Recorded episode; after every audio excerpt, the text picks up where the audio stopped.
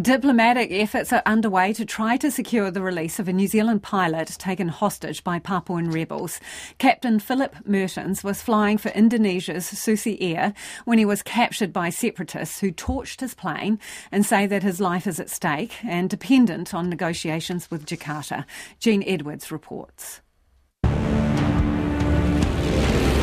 Pull up, pull up, don't sink. Pilots for Indonesia's Susi Air featured in a 2014 documentary called The Worst Place to Be a Pilot. This series follows young pilots as they learn the ropes thousands of miles from home.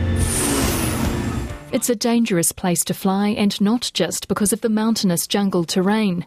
When New Zealand pilot Phillip Mehrtens landed his small plane carrying five passengers at a remote airport in Papua, separatist rebels set fire to the aircraft and took him hostage.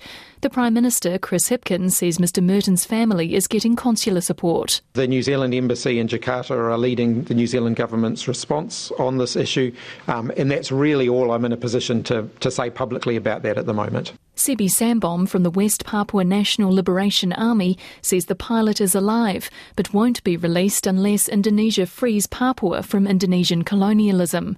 Human rights activist Andreas Harsono, who knows Mr Sambom, has condemned the kidnapping and urged the rebels to release Mr Mehrtens. It is a crime to kidnap anyone, including this pilot.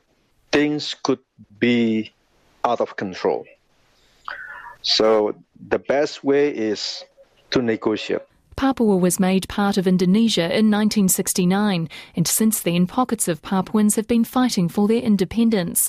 West Papua Action Aotearoa spokesperson Catherine Delahunty says Phillip Mehrtens is stuck in the middle of a virtual war zone obviously anyone in that situation is in a precarious situation, not only because of the um, threats to his life, but because the Indonesian government is highly unlikely to do anything that will actually work to protect um, not only him but the people of West Papua. The separatists have accused New Zealand of supporting Indonesia in the conflict through military cooperation.